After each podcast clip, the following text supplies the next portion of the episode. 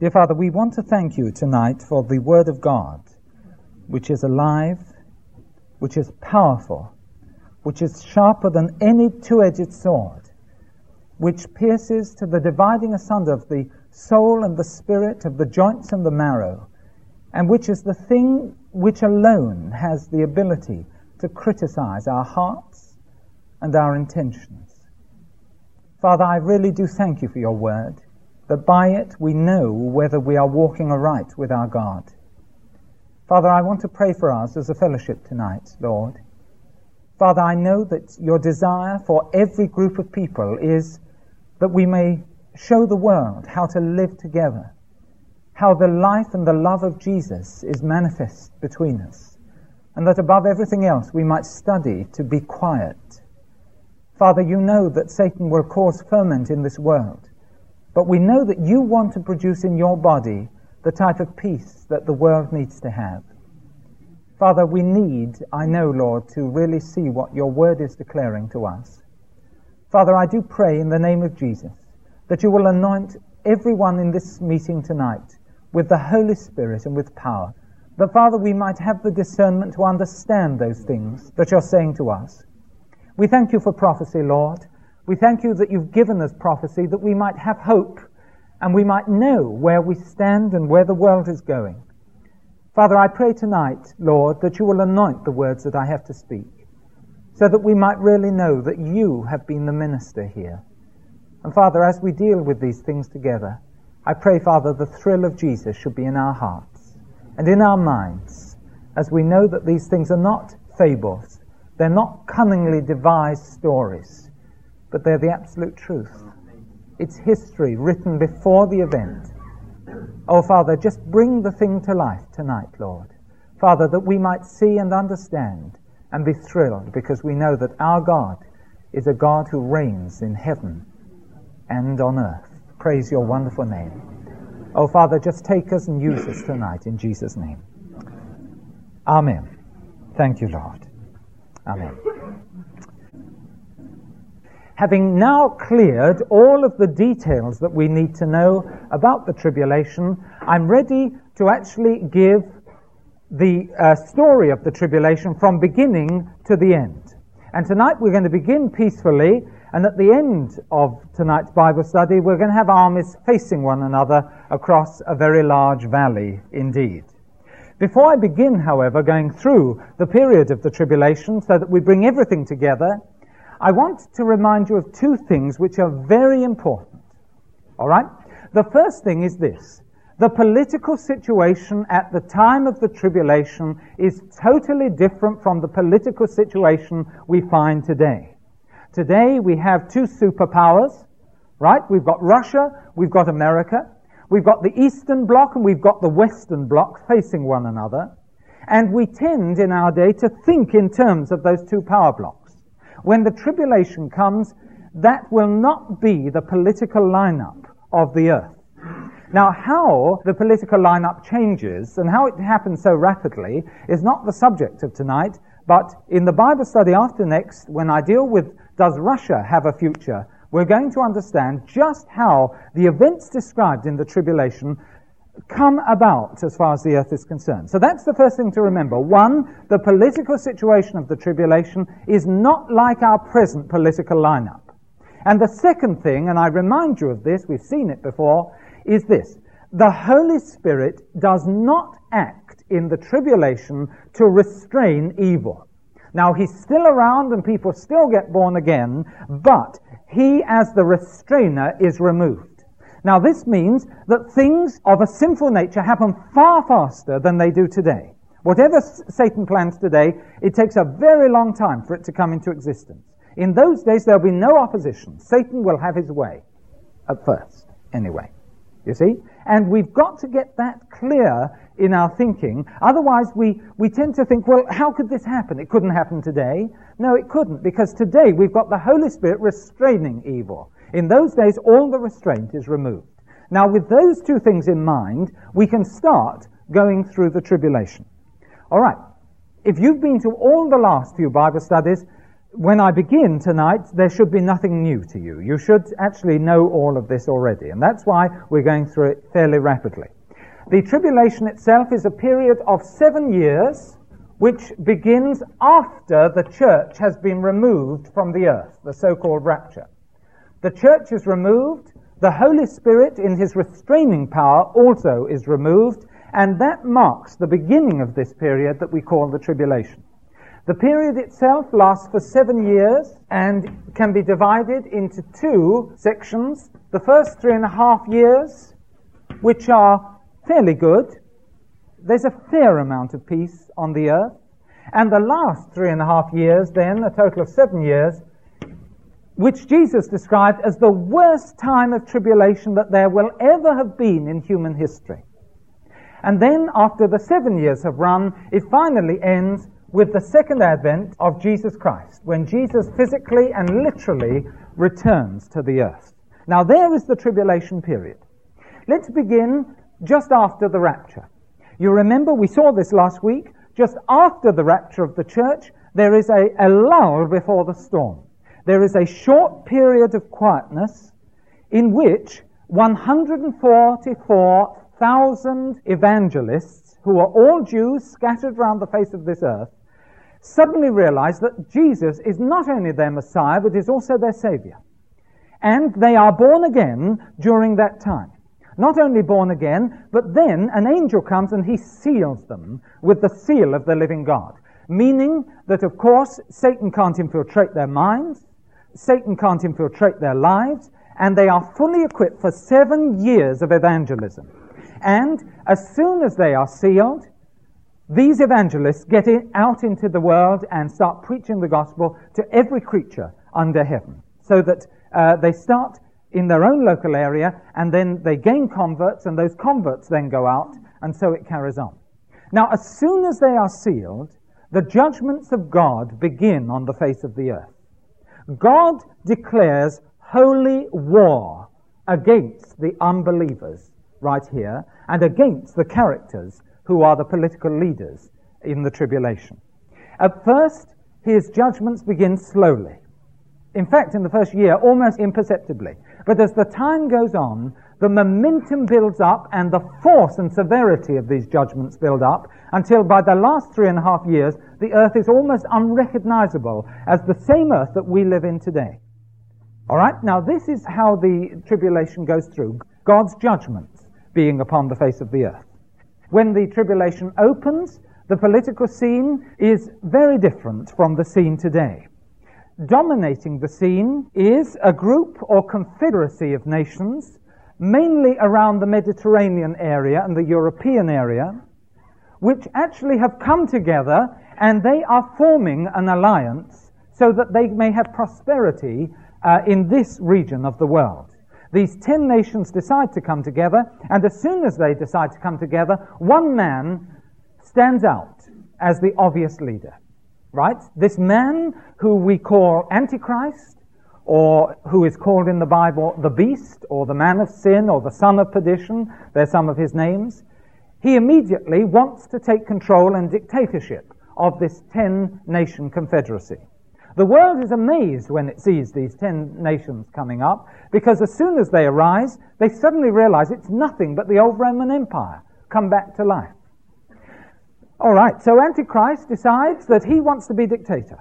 As soon as he puts himself up as the dictator, seven of the ten nations accept it instantly. But three rebel. And they say, no, we won't have this man to rule over us. And, and you remember, we saw this at the very beginning of the tribulation. Antichrist declares war on these three nations. He invades them, takes them over, and then he is top dog of all ten nations. Now that's how the tribulation begins. He is so successful uh, in running these ten nations that soon the whole world begins to think of him as a man with the answer to all the world's social and economic and um, agricultural problems. In fact, the whole of Europe comes into such prosperity that the whole world starts looking at Europe.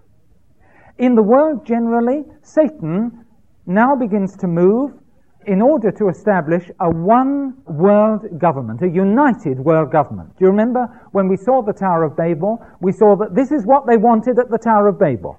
Man to control the destiny of all the world without reference to God. As soon as the Holy Spirit as a restrainer is removed, so the plan gets into action. And the people of the world meet, we don't know where they're going to meet, and they decide they're going to put the whole of world government under one figure. And who's the obvious figure? Well, they look to Europe, and there he is, the man who has been so successful. They say, You are the man who has the, the ability to uh, stop famine, to deal with all social unrest and all social un- injustice. Will you come and will you be dictator not just of re- the revived Roman Empire, but also of the whole world? And this man, Antichrist, before very long, right at the beginning of the tribulation, is set up as a world dictator right? And he is the supremo, as I would call him, of all that Satan wants to do in the world system.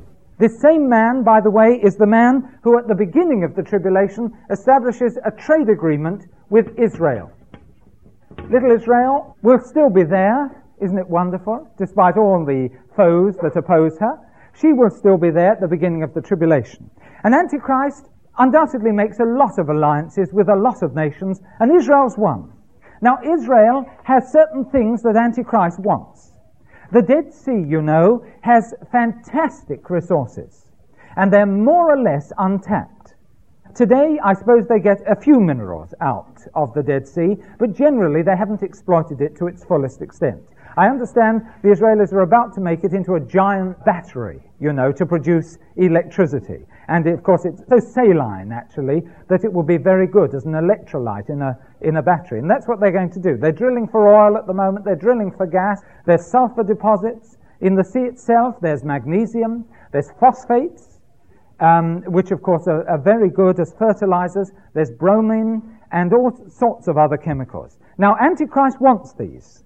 He's going to begin the most fantastic social programs you've ever seen in your life the most fantastic agricultural programs you've ever seen. The whole world is going to declare him to be Savior, and he needs phosphates.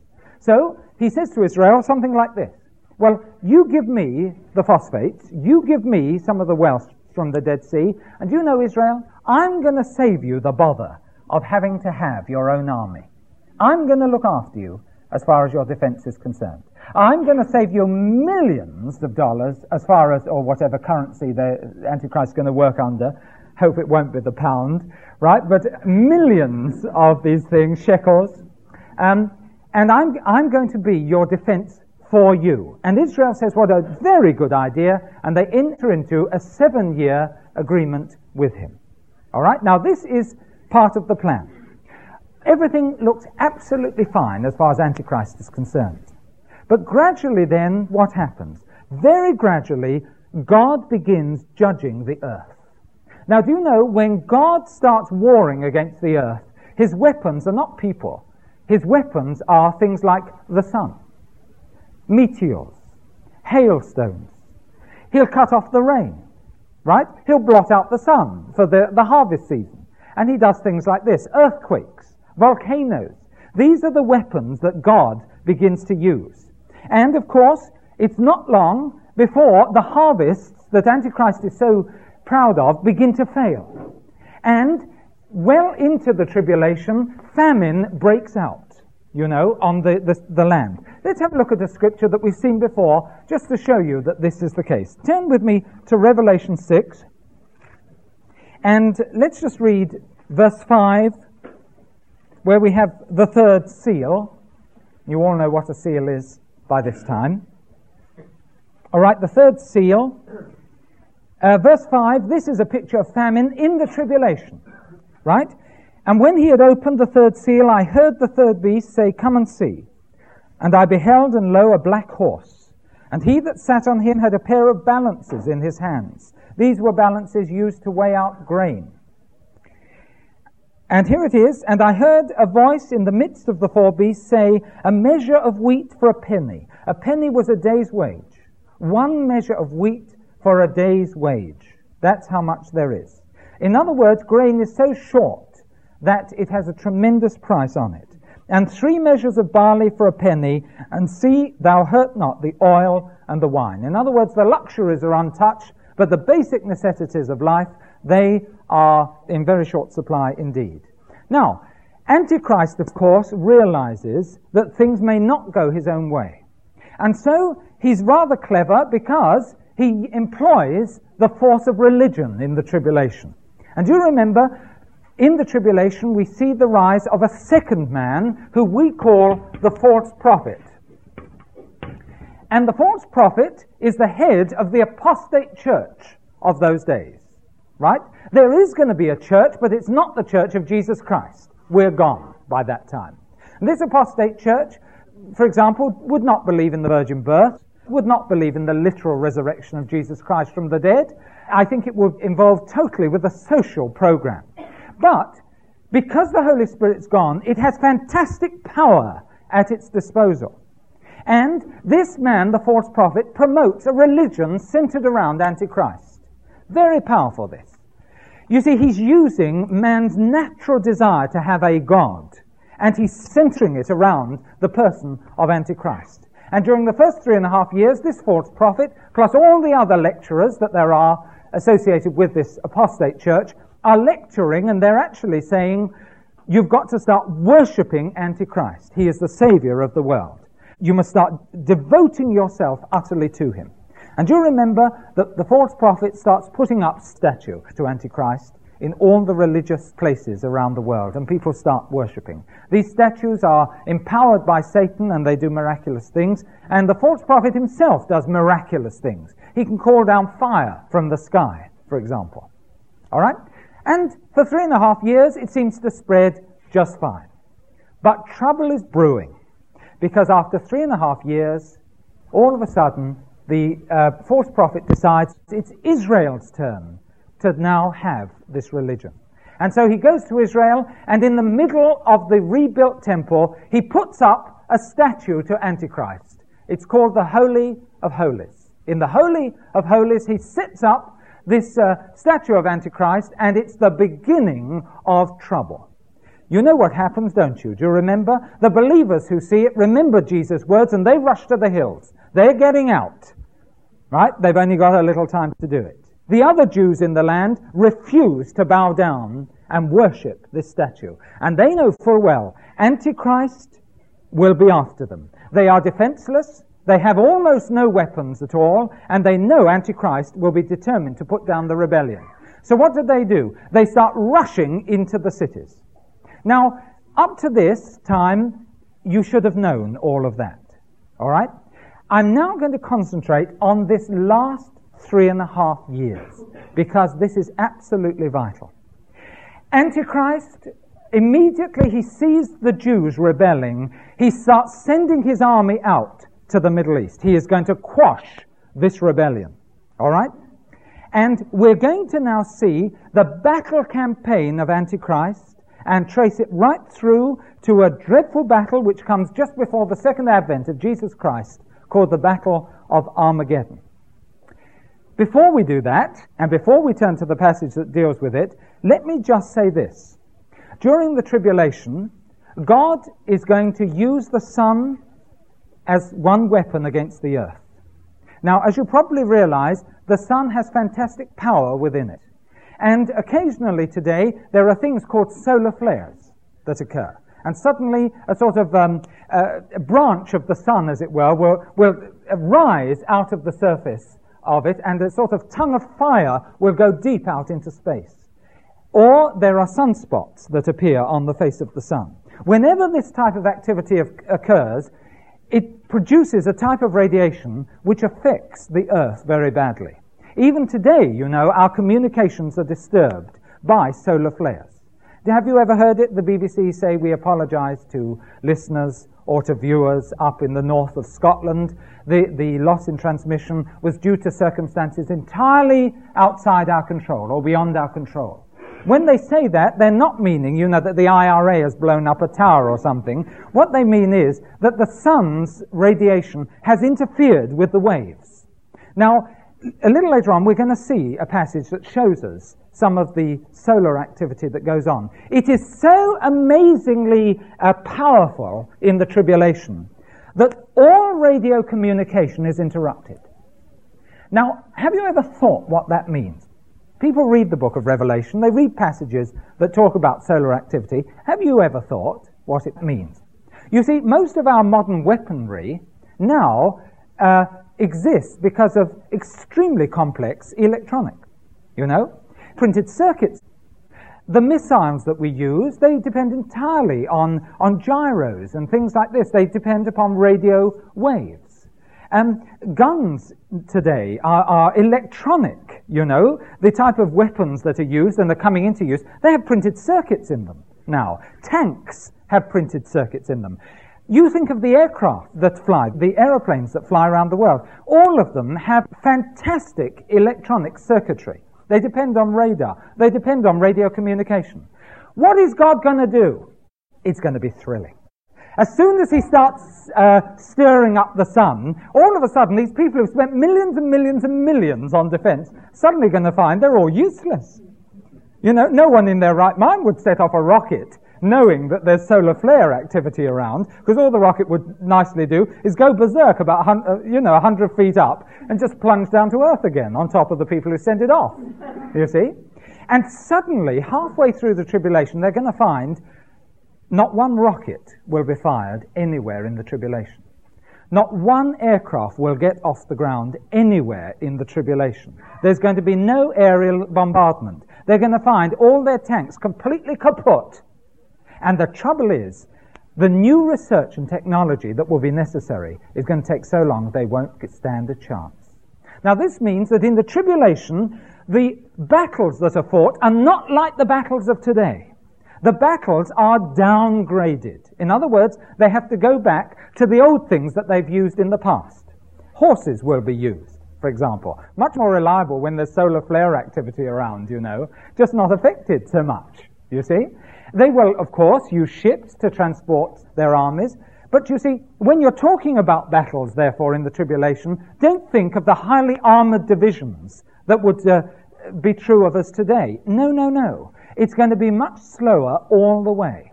And they're going to find they're totally disarmed. Isn't it wonderful, by the way, to know that God can stop a nuclear holocaust? Right? Simply by saying to the sun, come on, I want a bit of activity from you. And the sun says, Yes, sir, and off it will go. And there's no nuclear holocaust whatsoever. God is in control of all of the realms of nature. Absolutely thrilling. Now, bear that in mind when we come to these passages.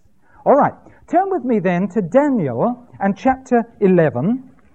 Daniel and chapter 11, and let's see the development of this. All right, Daniel chapter 11, and the verse I want to go to is verse 36. Daniel 11, 36. Now remember where we've reached, alright? Where we've reached is this.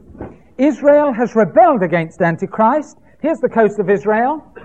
Antichrist is now sending troops by sea across to the Middle East. Now, something starts happening. Here's Israel, defenseless. They're now all in their cities. All right? And Antichrist is coming and he's coming fast. Here's what actually happens. Now, in Daniel 11, verse 36 onwards, we have a very interesting passage. Remember, please, that Daniel 11 is the most detailed prophetic passage in the Bible. Do you know it gives such detail that historians are absolutely amazed when they, they read it? Absolutely fantastic. Bible critics look at Daniel 11 and they say that cannot be prophecy. It is so accurate, it is so detailed, it is impossible that anyone could have known the detail that's in Daniel 11. So they always say, well, it must have been written after the event, you see. And the last event described before Jesus Christ came was about 150 years before Jesus Christ. So they say it must have been written about 150 years to 200 years before Christ. Has to be. Well, it doesn't have to be, praise God, because it happens to be written by God who knows the end from the beginning. You see? It's so detailed, you know, that very few Bible teachers ever try and tackle it. You know, I've never heard this passage preached on. Uh, Daniel 11, 1 to 35. I will give you that pleasure one day. Do you know why? Because you have to know so much about the history of the Middle East that it takes almost an hour to deal with every two verses. Because you have to explain who Ptolemy was, who Ptolemy III is, who Antiochus the second was, who Seleucus III was, and so on. You have to trace it right through. Now, up to verse 35, we know the history that it's describing. That's easy. But the interesting thing is, from verse 36 to the end, there is nothing in history that relates to it. Now, when we see that in a passage like this, what do we know? We know that it's referring to a time which is yet future. And from verse 36 to the end, we have a description of what occurs in the tribulation period. And if you want to know where the church is, why, the church is a mystery. And if you see the little white space at the end of verse 35, that's where the church is. You have 2,000 years of history missed out at that particular point. All right? Good. Let's begin then, verse 36. And here in verse 36, 37, 38, and 39, we have a description of Antichrist. Let's just quickly go through it. And the king, this is Antichrist, shall do according to his will. He shall exalt himself and magnify himself above every god. Whichever god it is, people will be told, desert him, Antichrist is a better God. And he shall speak marvelous things against the God of gods. The word marvelous is the Hebrew word for miraculous. In other words, he won't only say, God is not God, he will actually say, no, and to prove he's not God, I'm going to do a miracle for you, just to show that he's a counterfeit. You see? And he's going to start doing miracles in the land signs in the heavens, all sorts of things are going to be done in his own name against our God, our wonderful Father in heaven. Right? And then it says, and he shall prosper until the indignation be accomplished. In other words, until the end of the tribulation. For that that is determined shall be done. And that little bit at the end of verse 36 simply means is a little bit thrown in by God who says this, by the way, he'll prosper until I decide he's not going to prosper anymore. That's what God says. And when my plan comes to an end, so he's going to come to an end. All right? So God is in charge. Verse 37. Now we saw this verse last time. This is the verse that many people use to show that Antichrist is a Jew. Let's just read it. Neither shall he regard the God of his fathers, nor the desire of women, nor regard any God, for he shall magnify himself above all. Now, in this phrase, the God of his fathers sounds Jewish, and this thing, uh, this little phrase, the desire of women, always means the Messiah, and specifically with us, Jesus Christ, the Messiah. Now, whenever that phrase is used, the desire of women, for example, it's used in 1 Samuel 9 and in Haggai 2:7 it's used, it always means the Savior who is coming, the one who is coming to save the country, the nation, whatever. All right? And people say, ah, this shows he's a Jew because he rejects even the desire of his mother, you know, and the desire of all Jewish women to bring forth the Messiah. Remember that Jewish women today don't know that Jesus is the Messiah, and so they're still hoping to give birth to the Messiah. You see, he rejects all of that. He rejects the Messiah completely. And he won't regard any God. He will exalt himself above all. By the way, other people who say, no, he's not a Jew, would say he, that simply means he's rejecting his former religion. So, rejecting Christianity or rejecting whatever religion he, he happened to have before him. You remember last time I said that we need to know a few more facts before we can be definite about this. Certainly, there is one Jew uh, in the tribulation who is used by Satan, and that is the chap who makes the trade agreement with Antichrist at the beginning of the tribulation. He's used anyway. All right? So, uh, let's wait and see, and let's wait for God to give more guidance on that. Right, verse 38. Now, in verse 38 and 39, you've got a terrible translation. Verse 38, but in his estate shall he honor the God of forces. Now, the phrase in his estate simply means instead of these gods, or in his place. Right? So instead of worshipping God, what does he do? He shall honor the God of forces. And the God of forces literally means that the word forces is weaponry or strength, military strength or battles. In other words, he is going to say, listen, he, he's going to say, I have the power to defeat everyone. Right? And it's satanic power that's behind him. He's going to honor the satanic power you know, of armaments, the satanic power of military warfare and things like this. He will live for military warfare. He won't try and convince his enemies of anything. He will simply say, if you don't do that, I'm going to invade. Full stop. You see? And then it goes on, and a God whom his fathers knew not shall he honor with gold and silver, with precious stones and pleasant things. And that, of course, refers to the religion of the tribulation. Right? This is a type of religion the fathers didn't know at all and he will pump money into the spread of religion. I'm going through these very quickly because I want to get on to the battle. Right? Verse 39 then is very, very badly translated indeed. Thus shall he do in the most strongholds with a strange God, whom he shall acknowledge and increase with glory. He shall cause them to rule over many and shall divide the land for gain. And the best translation I found is in the NIV. So could I just read it to you? And it's more or less self explanatory. The NIV of Daniel 11, verse 39. Antichrist will attack the mightiest fortresses with the help of a foreign god. In other words, the strongest nation he's not going to be afraid of, and with Satan's power, he's going to move against, against them. And will greatly honor those who acknowledge him. All those people who are on his side are going to receive uh, great honor indeed. There'll be generals, there'll be leaders, There'll be uh, counselors, magistrates, all the titles that you can think of. He will make them rulers over many people and will distribute the land, literally, for a reward. There it is. And so he'll say to people, right, you've served me well, you can have a nice villa by the side of the Black Sea, right? Or at Bognor Regis, or wherever you want a nice villa. This is going to be my reward. Now that's the type of man Antichrist is going to be. A military man above everything else, although he is a political genius. Alright. Now verse 40. Now from 40 to 45 we have the battle.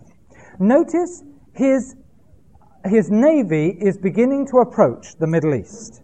Now as soon as it starts, look what happens.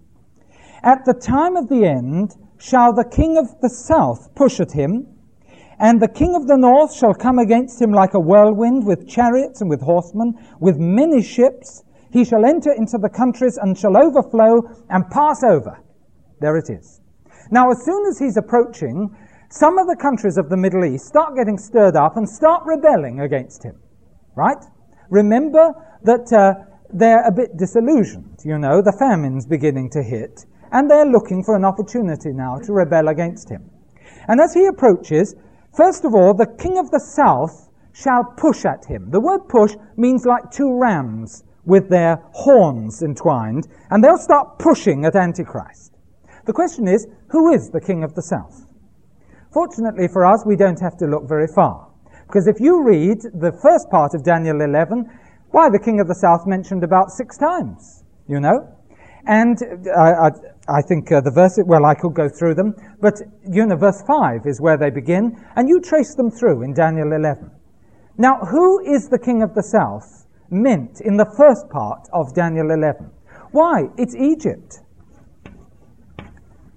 And the thing is, it's still the same at the end of Daniel 11. It's still Egypt. So as soon as, as Antichrist starts heading towards the Middle East, Egypt says, aha, we're not having you come near us. And they start mobilizing their troops, you see. And as soon as they do that, then another country gets a good idea. You see? It spreads, you know. And look what it says, uh, about halfway through verse 40. And then the king of the north shall come against him. Now the question is, who is the king of the north? At this point, you always get certain Bible teachers, and I did for years, say, this is Russia. You see? This is definitely Russia. Well, now that's rather interesting, because you see, like the king of the south, the king of the north is mentioned many times in the beginning of Daniel 11. Many, many times the beginning of Daniel 11. Shall we just see a few of them? Go to verse 6.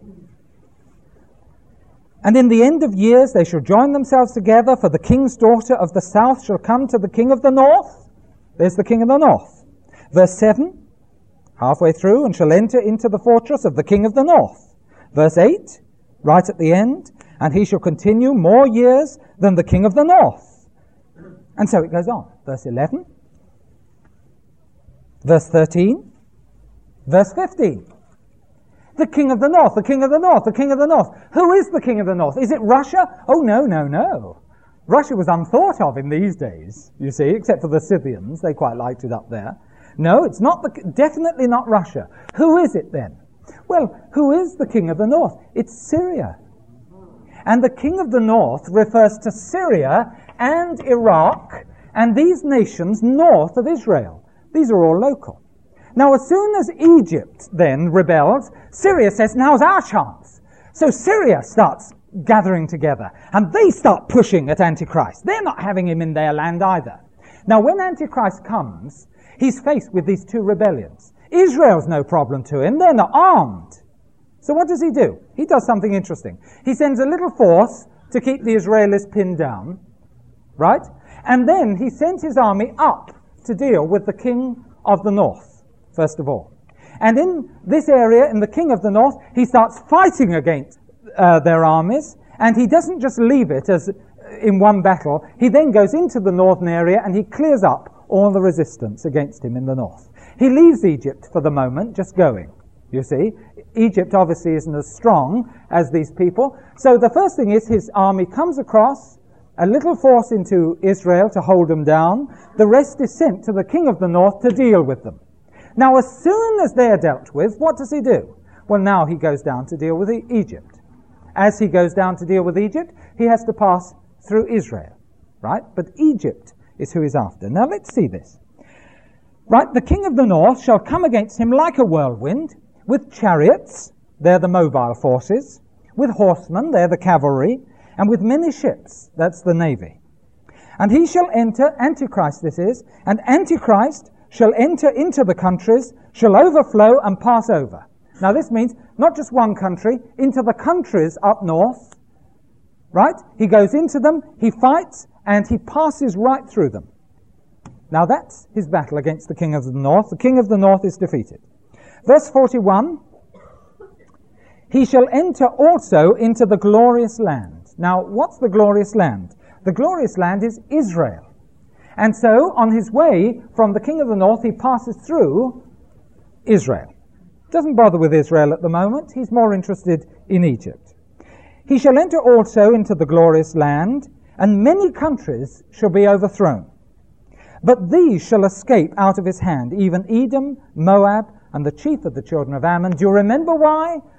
Because your beloved brothers and sisters are hiding away up in those hills. And here they are in the hills of Moab, Ammon, and Edom. And these are protected from the hand of Antichrist. So he charges now straight down to the south.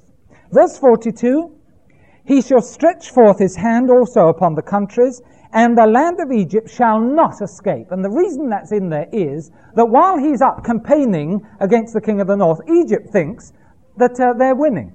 You know, they're just fighting against a little force. But Egypt shall not escape. For Antichrist does a complete turnabout down through Israel into Egypt. Right? So now he enters into the land of Egypt. Verse 43. But he shall have power over the treasures of gold and of silver and over all the precious things of Egypt. And this phrase just means that in these days, Egypt is going to be very rich. Indeed, a very rich land. You may be interested to know that in the last two years there's been an economic miracle in Egypt. Everyone's talking about it. They're absolutely staggered. A country which was poor has suddenly become rich. And we know why, don't we? Because they're blessing Israel at the moment. And obviously it continues because um, here they are, and they are now, at this point in the tribulation, a rich nation. And he comes into Egypt, he invades the land, and takes over all of their riches. Now, before going back to Israel, he then looks at the countries around Egypt. And he thinks they're going to cause me some trouble, so I'm going to deal with them as well. So, look what he does. The end of verse 43 The Libyans, these are to the west of Egypt, and the Ethiopians shall be in his steps. So he goes to Egypt. He goes first of all over to Libya, deals with them, back to Egypt, down into the Sudan, which is the largest African country, you remember, and then on into Ethiopia. Do you see that in the days of the tribulation, these aren't quick battles? This whole campaign is going to take him years. You see, at least two, getting on for three years. That's what it's going to amount to. All right, he's having a wonderful time now deciding whether he should go and deal with other countries like Somalia, you know, and uh, Uganda and, all, and Kenya and all these other nations. And he's having quite a good time. The Jews are no problem to him. But all of a sudden, something happens that upsets his plans. Go to verse 44. But tidings out of the east and out of the north shall trouble him. Here is Antichrist. He's down in Ethiopia, down here, with most of his army. All of a sudden, he hears about trouble in the east and trouble in the north. And he says, I've got to deal with this, you know. Undoubtedly, the king of the north has rallied a bit, but that's not what the main problem is. We're going to see what the main problem is in just a few moments. Tidings out of the east and out of the north shall trouble him. Therefore shall he go forth with great fury to destroy and utterly to make away many. He does a U-turn down in Ethiopia and he zips up north as fast as his horses will carry him. And up he goes back through Egypt, across the Red Sea, into Sinai, and up into Israel, the land of Israel. And in verse 45, we read uh, about where he puts his military headquarters. All right, now let's, let's see this. Here is the land of Israel. Here's Jordan. Here's the Dead Sea. Draw it down there. All right? And here is Jerusalem. Whoops. There is Jerusalem. Just there. Verse 45. After he's done this journey, he shall plant the tabernacles of his palace. The tabernacles of his palace, by the way, refer to his headquarters. This is his military headquarters. Now, where does he put it? Here it is between the seas, so it's between the Dead Sea here and the Mediterranean Sea there, and then uh, and the glorious holy mountain. So it's going to be between the seas and the glorious holy mountain. The word in, by the way, is the word and there. So between the seas and the glorious holy mountain, this glorious holy mountain is Mount Zion. So his military headquarters are going to be just outside uh, Jerusalem. Made Israel a bit too long. There we are. Now, this is very clever. Do you know why? Well, you see, this is a very defensive position. You can't be, he won't be attacked from up south because he's already defeated the Egyptians. And no one in their right mind will try and come across directly from the east. He's got the Dead Sea to protect him, you see. So he knows that by putting his headquarters there, the only way the attack is going to come is from the north. Do you know, by the way, that whenever uh, enemies of Israel who lived to the east of Israel wanted to attack Israel, they never came in from the east. Over in the east, you've got desert, you've got mountains, and you've got the valley of the River Jordan. If you tried to come in that way, you'd never win the battle. Ever, ever, ever. It's quite impossible. So do you know what they did? They always went up north and came down from the north. This is why in Ezekiel, by the way, when Ezekiel is describing the attack of Assyria, Assyria was to the east. To the east of Israel. He doesn't say, Oh, I see trouble from the east. He never says that. What does he say? I see a seething pot from the north, he says. And many, many people who study their Bible scratch their heads and say, how come he sees it from the north when Assyria's to the east? That's the answer. Whenever the enemies from the east came, they didn't come from the east, they always came from the north. They went right round the top. They avoided the desert, they avoided the mountains, and they avoided the River Jordan. So there they are. All right, now just at the end of verse 45, yet he shall come to his end. Hallelujah.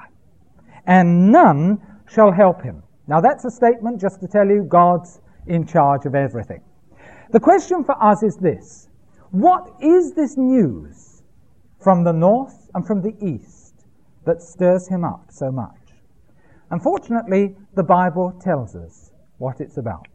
So let's turn to Revelation chapter 16 and we will see the news that he is going to hear. Revelation 16, and I'm going to begin verse 8 to show you the solar activity that occurs at the time. All right, beginning verse 8. I'll just read this through. It's quite obvious. This is a, a tremendous solar activity. And the fourth angel poured out his vial, Revelation 16:8, upon the sun, and power was given unto the sun to scorch men with fire. And men were scorched with great heat, and blasphemed the name of God, which hath power over these plagues, and they repented not to give him glory. Staggering reaction.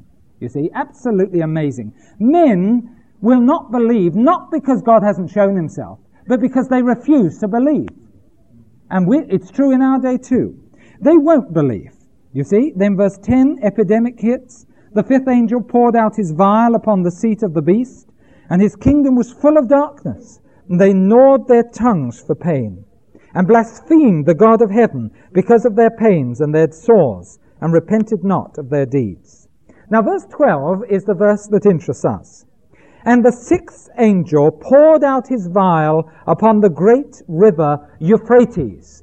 Here is the river Euphrates in Iraq, and it's east of Israel a direct attack is made on the river Euphrates, and look, and the water thereof was dried up. Why? That the way of the kings of the east might be prepared. Now, here's a reference to some kings called kings of the east. Do you know, by the way, the king of the north is never mentioned in Ezekiel and never mentioned in Revelation? That's staggering, you see. De- no, he's just a local king. But the kings of the east are mentioned. Who are these? We don't know who they are quite. You know?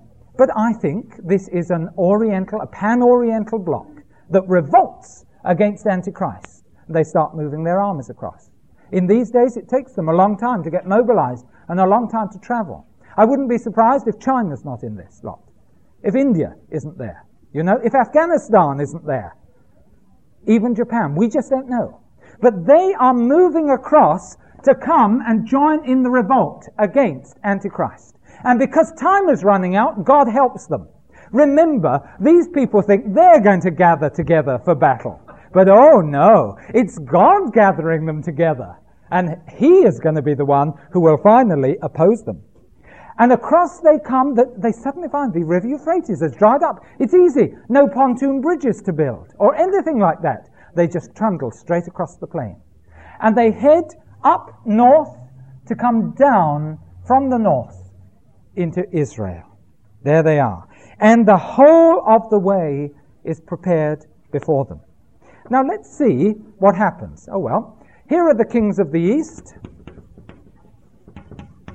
And they're coming from the north. Now can you see, Antichrist is at Jerusalem, and his army, therefore, will begin moving to the north in order to meet the troops coming down from the north. You see? You'll notice, by the way, the Jews are hardly affected at all at this time. Undoubtedly, while they're waiting for the kings of the east, they start attacking Jerusalem. But we know, don't we, that uh, the troops just take over the outer, uh, the outskirts of Jerusalem. They never get into the core. What's happening in the core? Why, Moses and Elijah are preaching the gospel in the core. Hallelujah. And they'll still be there. And then the army suddenly has a task to do. And leaving part of the army at Jerusalem, he moves his army up north to greet the other armies that are coming down from the north. And somewhere to the north of Israel, those armies are going to meet. If you go to verse 16, Here's what it says. And they gathered them together into a place called in the Hebrew tongue Armageddon. And we've got to understand where this is. Very often, if I'm drawing a map of Israel on the board, I will draw it just as a straight line. But actually, if you look carefully, it's not a straight line. There is a little promontory or a little headland that actually sticks out. It's near the port of Haifa today. The port of Haifa. And if you look at a map, find the port of Haifa, you know the promontory that I'm referring to.